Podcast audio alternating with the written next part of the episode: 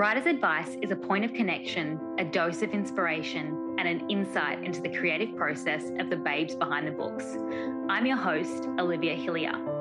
Each week, I will be interviewing authors from around the globe on their creative process and how they got to where they are today and what it's really like inside the industry of publishing. So, listen in, take notes, and I hope you walk away inspired, ready to take on the next level of your writing wherever you are in your journey.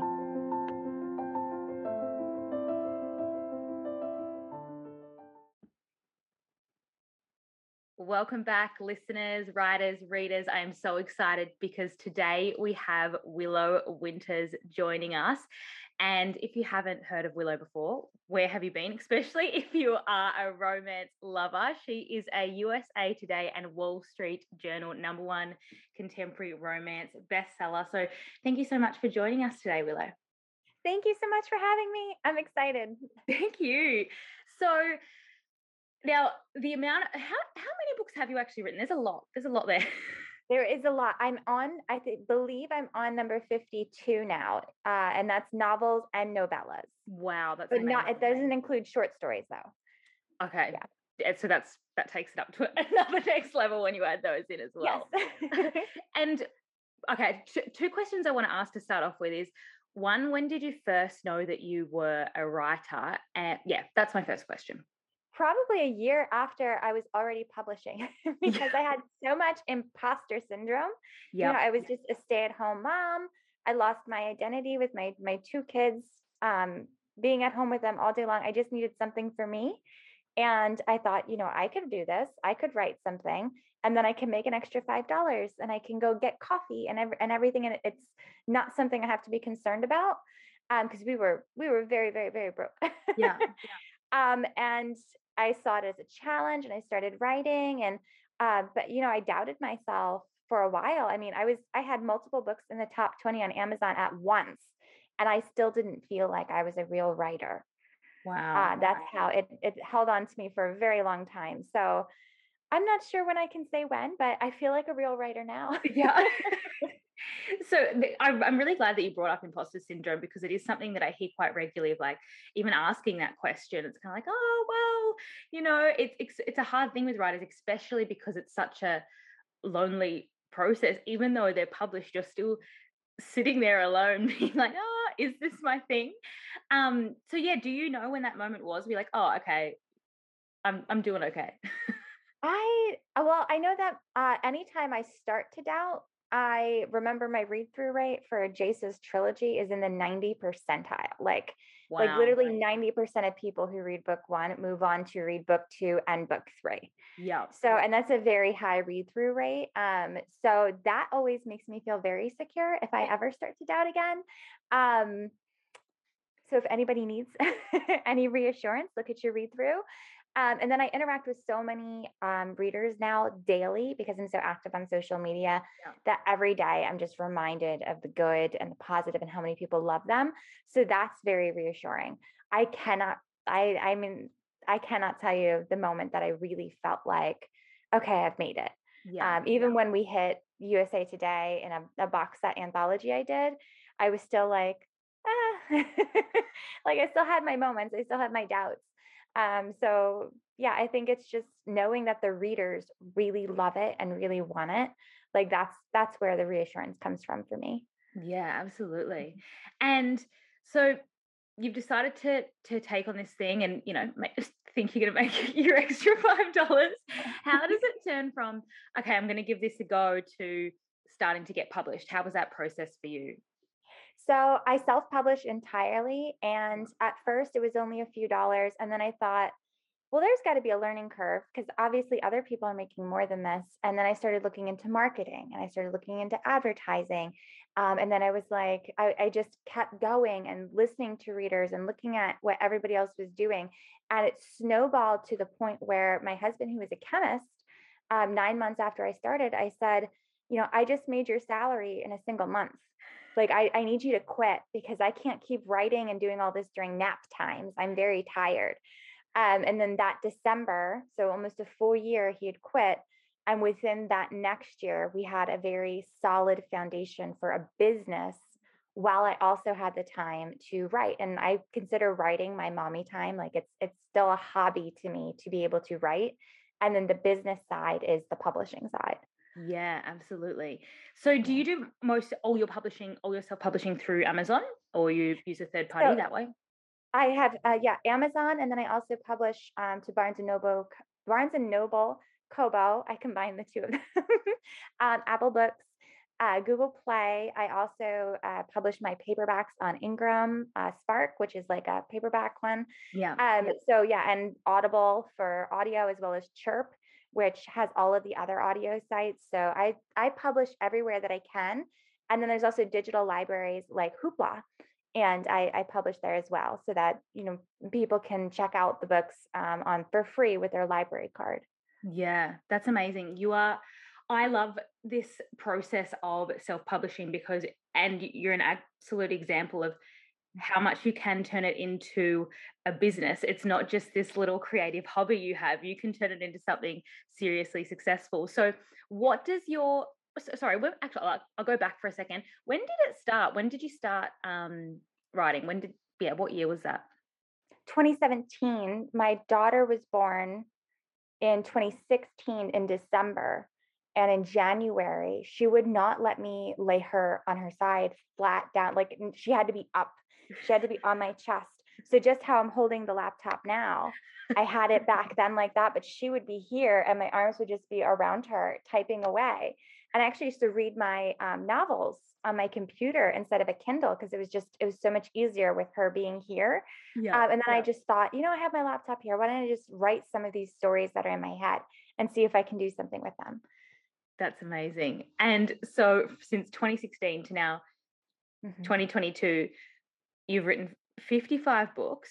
And is your husband now working on the marketing side of oh yeah and the business side of that? 12 of those books are co-written. Um awesome. yeah, and I think six are novellas.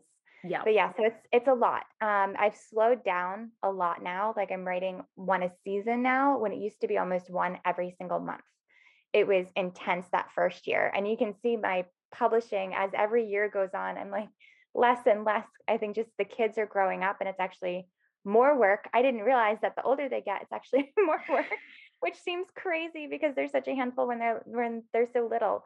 Um, and then yes, my husband does my marketing and he started doing that towards the end of my first year. And we have a very, very strong groove. And then I also have my assistant Sophie she is my uh, my work wife, and I could not do this without her. And she helps me manage everything too. Oh, that's excellent. You really have grown a very strong business in that amount of time. So Thank go you. you. Absolute power. you. so where does your inspiration and ideas come from to keep creating that many? And what does your average day look like? So to write that many books, what does your average work day look like? Especially with especially with two two young kids. Yes. So um, the story ideas they generally come to me when I'm trying to sleep. I've always had insomnia, which is actually something my husband and I have bonded over. um, and in order to sleep, I come up with these stories. And that's when they mostly hit me. That, or if I take a walk, like if I'm strolling with the kids, sometimes I will just zone off into like storyland in, in my mind. Um, so that's how they they hit me. And then my day varies. It varies drastically because some days it's all kids and I'm just trying to keep up with emails and social media. Some days it's all writing. Today I actually get up at 4:30 in the morning to write the last chapter of this book because a scene hit me and it was like I just needed to get it out right now even though it was like it's due today and I just I was like well I've got it right now like I, I'm not going back to sleep I'm going to go write it right now um, and then I was going to go back to sleep but then the baby woke up so so I've been up for almost 11 hours now Wow. and that's not normal. Normally I get up, you know, 6 15, 7 15, maybe sometimes 8 um, with the older kids. And my husband will actually get up with the baby if I've been up writing. And then a year ago, I used to, or two years now, I used to stay up till 2 or 3 a.m. writing from the kids' bedtime until that late at night when it was very quiet. Nobody was emailing me. I didn't need to post on social. So it was my perfect time to write. Then I got pregnant and I was exhausted. So my schedule is constantly changing. And the only thing that I keep consistent is my writing is my mommy time mm-hmm. so that I mm-hmm. enjoy it. And when I wake up, the first thing I do is I message Sophie to see what are my obligations for today, if I have a Facebook party, if I have a Zoom meeting, if whatever it is, and she lays it all out for me. And then I touch base with my husband if there's anything personal going on, but I have that also on my calendar. And then I break it up from there. And yeah. my rule is if it's more than what would fit on a post-it note, it's not going to happen that day. Yeah. So yeah. I try to keep everything very spaced out and that way I still have my energy so that I can write. Yeah, absolutely. That that's essential, but also the fact that you love it and it's your time. It's it's just going to be something that you keep. Uh, mm-hmm. I can't even imagine how many more more titles or more stories that you, that you have. Um, I can't wait. I have so many like lined up. I wish I could just pluck them out of my head because it would be easier. It would be faster. Um, yeah, so, I know what you mean.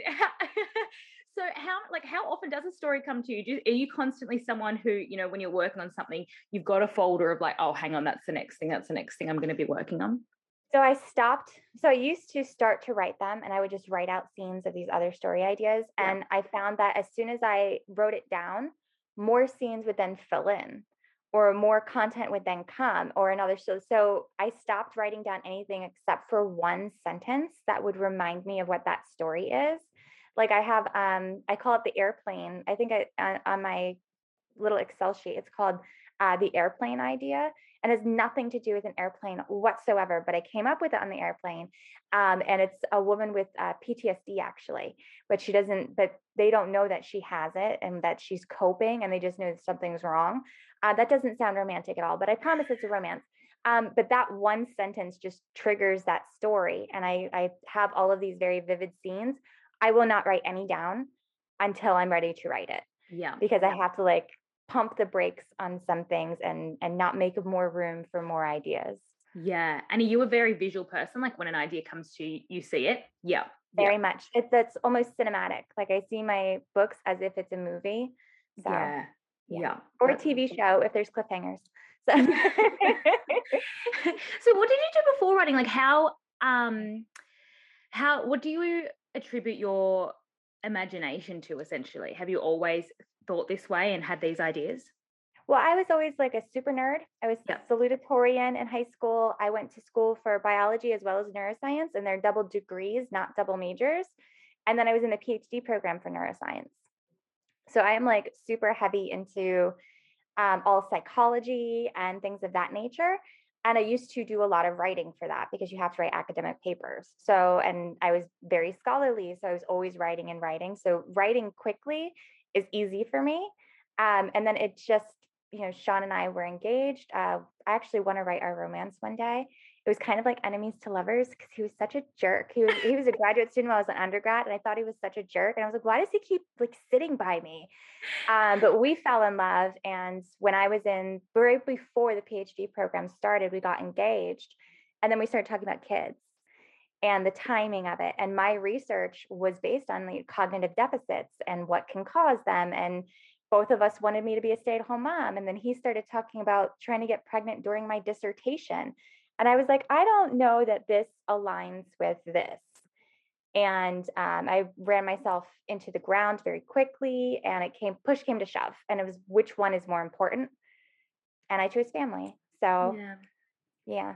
it was it was very difficult at the moment, but everything happens for a reason. I actually read Fifty Shades of Grey like two weeks after um, I I actually I quit. I got jury duty, and my friend Natalie gave me Fifty Shades of Grey, and that was my first romance I ever read, and that changed everything. And so it all happens for a reason. I was gonna say, and then look at where you are now. That's amazing. It's it's those moments. I love that. So, as a very successful public, uh, sorry, self-published author, what would your recommendations be to um, people who are, are, looking at going down this track or want to learn more about it and um, yeah, how they can make their work more successful, I guess. So I have my my slogan is write for yourself, mm. edit for the masses, market for the many. And that one right there is the one that I think that people get very tripped up on because it's difficult to take the artist hat off and put your marketing hat on. Yeah. It's very difficult to separate between the two because you get so attached to your work and you can think something is so important to have it on the cover and it is not it will destroy your book. Nobody's going to even look at read it because that that cover doesn't make sense for that market. Um so yeah that's my my big advice is market for the money. Take your mm-hmm. artist hat off because if your business side isn't fueling your artist side you're not going to be able to continue. So yeah. your artist needs to sit down and and let the marketing be run like a business. Yeah absolutely. How do you do that? How do you manage that? Is it when you've finished a book you're like hang on it's like every i'm marketing every day because especially because yeah. when i'm writing i'm posting about it yeah and now yeah. i'm kind of in the groove so keeping my writing as my mommy time in that moment feels very separate from the moment that i'm out of the doc like the moment i i minimize that and there's emails it's just a different a different mindset entirely yeah um, and i think keeping them separate has been like one of the keys to my success being able yeah. to keep the two completely apart because I still like I get to write. Yeah. I love yeah. to write. And I also love the marketing and I the two working hand in hand though, like that that's fueling when the marketing side messes up, then doubt creeps in. And it creeps in not only for marketing but also for the artist because in the back of my head, you know, you question is it the book? Is it yeah. my writing?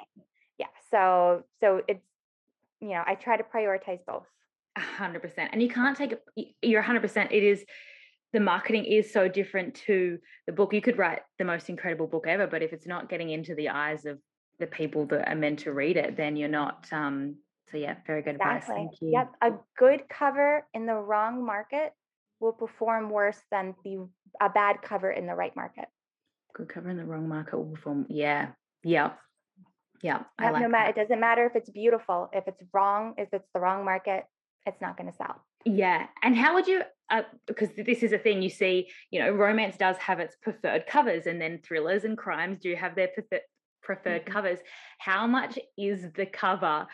How, well, how much do we really judge a book by its cover? It's a it's oh, a we absolutely do. I'm very active on TikTok, and when I see some books blow up on TikTok, sometimes my initial thought is, God, she would be doing better if that cover was good. Yeah, like it's sometimes it hits me so hard where I'm like, like that's awesome that it blew up, but I really wish that had been different so that she could actually get money from it, so that yeah. it could fuel her. Yeah. Um, so some yeah, so we absolutely do judge a book by its cover. Yeah, yeah. Especially in Amazon marketing. Definitely. If it's sitting there. Awesome. Now, obviously, you're incredibly productive as well. Do you have any other um, advice when it comes to writing and making that time for authors who do, you know, do have other jobs or do have a busy family and and making that that happen? Um, I I feel like I'm repeating myself a little bit with the make sure that you love it, but really make sure that you love it. A lot of mm-hmm. people will chase tropes Mm-hmm. Or they'll see one bad review and think that they need to change their writing to suit this one one reader. You cannot please any one person every time and you cannot please everyone at any one time. Yeah. So if you're writing for yourself, if you're pleasing yourself, if you're not paying attention to well, who's who what trope is this and and all of that and you just write what you want to read, you will find your audience. There's actually a book called Tribes it's an excellent book. I forget who wrote it. I want to say it's Seth something, uh, but it's an is excellent book. Yes, I think yeah, it is. Yeah, yes. yeah. yeah. Thank you. That's so good. That's a good yeah. book. Yeah. Mm-hmm. Yeah, excellent. And is there any other is there is there any other books that you recommend for up and coming authors as well? Essentialism. I actually recommend that for everyone. Have yeah. you ever read it? I think it was okay. years ago. I got I got given it in a job I was in, and I I do remember reading it, and it's actually one that's I remember. I actually remember the cover very well, and I've seen it on bookshelves ever since. And I'm like, I think I need to pick that back up in a different mind state. Yeah, yeah. It is an excellent book on like prioritizing time and happiness and finding other people who will work along beside you, and then you all go faster and farther together. Um, yeah, I I love that book. It's great for business great for mindset and prioritizing your artist side and also your marketing side. Um, but I think anybody could read that book. I love that book. Yeah, that's a that's a really good recommendation. Okay, so say someone is listening and they've written their first book and they're ready to publish. What are three top tips that you would give someone around marketing to hit that market? Okay. So, well, my first instinct is to say just make sure you edit it. I know that that's oh, yep. not marketing, Um, but priority one is editing for me. For marketing, it's actually priority two, your cover.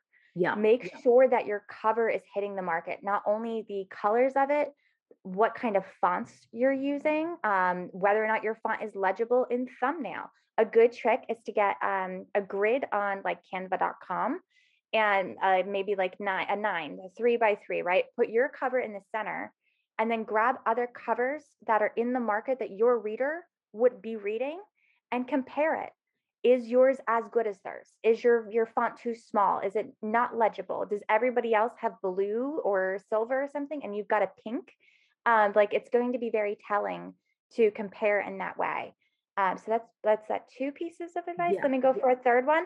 Third one is be authentically you definitely yeah. be authentically you so that you're making genuine connections in this marketing on social media because it's not about getting people to buy your book it's about connecting with people so that they hear you yeah that's, that's the most important thing yeah and even this is a this is something i've actually really noticed since having this podcast too with that whole um being authentic even though it's fiction you can really see when you when you meet authors how they've how they write. Like if you're talking authentically you can you can really see the parts of you that are that are in the books and i think that you know if someone is creating um, a personal connection with you then they're obvious they're still going to create um, that connection with your books as well. So that's that's really great advice. Thank you. Definitely. I don't think that you can separate the artist from the art. I think that there's so much that bleeds into the art and it really does resonate. Yeah, absolutely. Excellent. Okay. Do you, is there anything, any little hints that you can give um, our readers of what you've got coming up or any stories you've got coming up or where we can find uh, all that stuff? Nightingale is an anthology collection that Skye Warren put together, and I dropped everything to write a short story for that. Um, uh, it's an anthology to support uh, Ukraine right now. Oh wow! So that is a pre-order. Yeah, there's over 50 authors. Awesome. Who and it's only seven ninety nine. Um, and it, they're very notable authors. I'm very happy to be a part of it. That cover reveal was today, so I'm very excited for that. Um, and then I have a small town second chance romance with the mechanic, which is oh. very dirty. It's called A Little Bit Dirty. and that releases next month at the end of next month. So I'm I'm really excited for that one. Excellent. It's sweeter. I'm not really known for my sweet stuff, but I have needed the happy and the light, and I have my emotional pulls like I usually do, and my my gut punches. So it's still me, still authentically me, um, but on that you know small town contemporary vibe. I like that too, and how you say I've made it sweeter because you know I feel like I needed that it's like oh, your, your readers might be asking for the same thing like it's it's it's what it's how it goes so that's awesome. Exactly sometimes you need that escape. Yeah yeah. Um what sorry i'm just going to move back for one second okay. because i forgot to ask you how do you launch a, a how how do you go best about launching a series? Do you usually give it a little bit of a time to to warm up before you launch the next one and and build from there or yeah? So um you know this is very specific. Um, if there's reasons for this, launch the first one live. Don't do a pre-order, but in the back matter of book one, make sure that there's a pre-order for book 2 mm-hmm. and it can be one month out, it could be three months out, um, whatever it is, uh, whatever it has to be for your artist and your marketing side to be able to make it work. I would not put book one on sale until book three is out. Yeah. And that way you're getting that ROI on that ad spend. And then you can push, and your readers are binging and they're so happy to be able to binge because people will buy book one when it's on sale and not read if they know that you have more com- like books coming and then it's just sitting there you know and that's that's no fun um, and also make sure that they're linked and that way on amazon specifically uh, you, when the next one comes out they will alert your reader um, that it's out and and focus on that back matter definitely yeah. focus on the back matter. Yeah. I have a whole, I don't know if you know, I have a TikTok called uh, Willow Author Insight. And I go over some specifics like that and why it's helpful and and all of that. Oh, perfect. I'll make sure I put all that in the show notes because that, that's going to be amazing for people. I like how you say that though, too, because, uh, you know, when you, I'm a binger and, you know, readers are bingers. When you go to have a series, and I feel like series are, are very important when it comes to you know building the story and building up um, your readership yeah you do want that that binge when you have a book out, you don't want to wait. Oh, I've got to wait this so long for the next one, etc. So that's that's um really smart to do it. Awesome. All right, like my last question for you is a writing prompt. So, um, listeners have to write one to two paragraphs on the specific writing prompt for them to win a copy of All He Will Ever Be. So, oh, yeah. yeah. so I'm, I'm, very excited. I'm very excited for that. So, yeah, what would you your is your writing prompt for read it? Uh, sorry, listeners. So I would say um, describe. I'm so sorry. No, that's um, fine. describe the moment um, that the heroine and the hero were totally going to go romance. Um, describe the moment that they meet when the last time they spoke, um, he made it very clear that he was done with her. Something like like enemy, almost enemies to lovers second chance. Like yeah. Yes, I that moment, that. like bring out that emotion and and get that spark back. Yeah. So two two paragraphs might be a little bit hard to do that, but I have I faith have, in you. On, guys. It's fine. I'm keen to read these.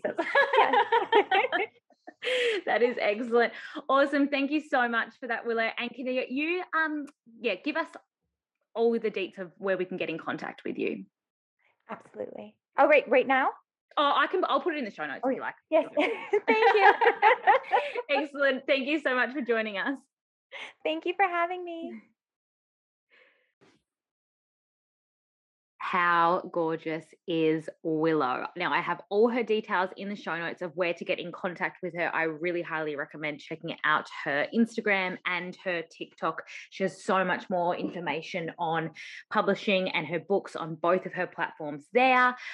All her books are available on Amazon, as you can just search Willow Winters and you will see her full published list. But to to win a copy of All He Will Ever Be, just head to oliviahillier.com slash podcast. Fill out the writing prompt there, and you could be winning her book and getting that sent straight to your door. Awesome. I know I'm sure you guys took so much for that. Get in contact with me if you have any more questions. Otherwise, I will see you guys on next week.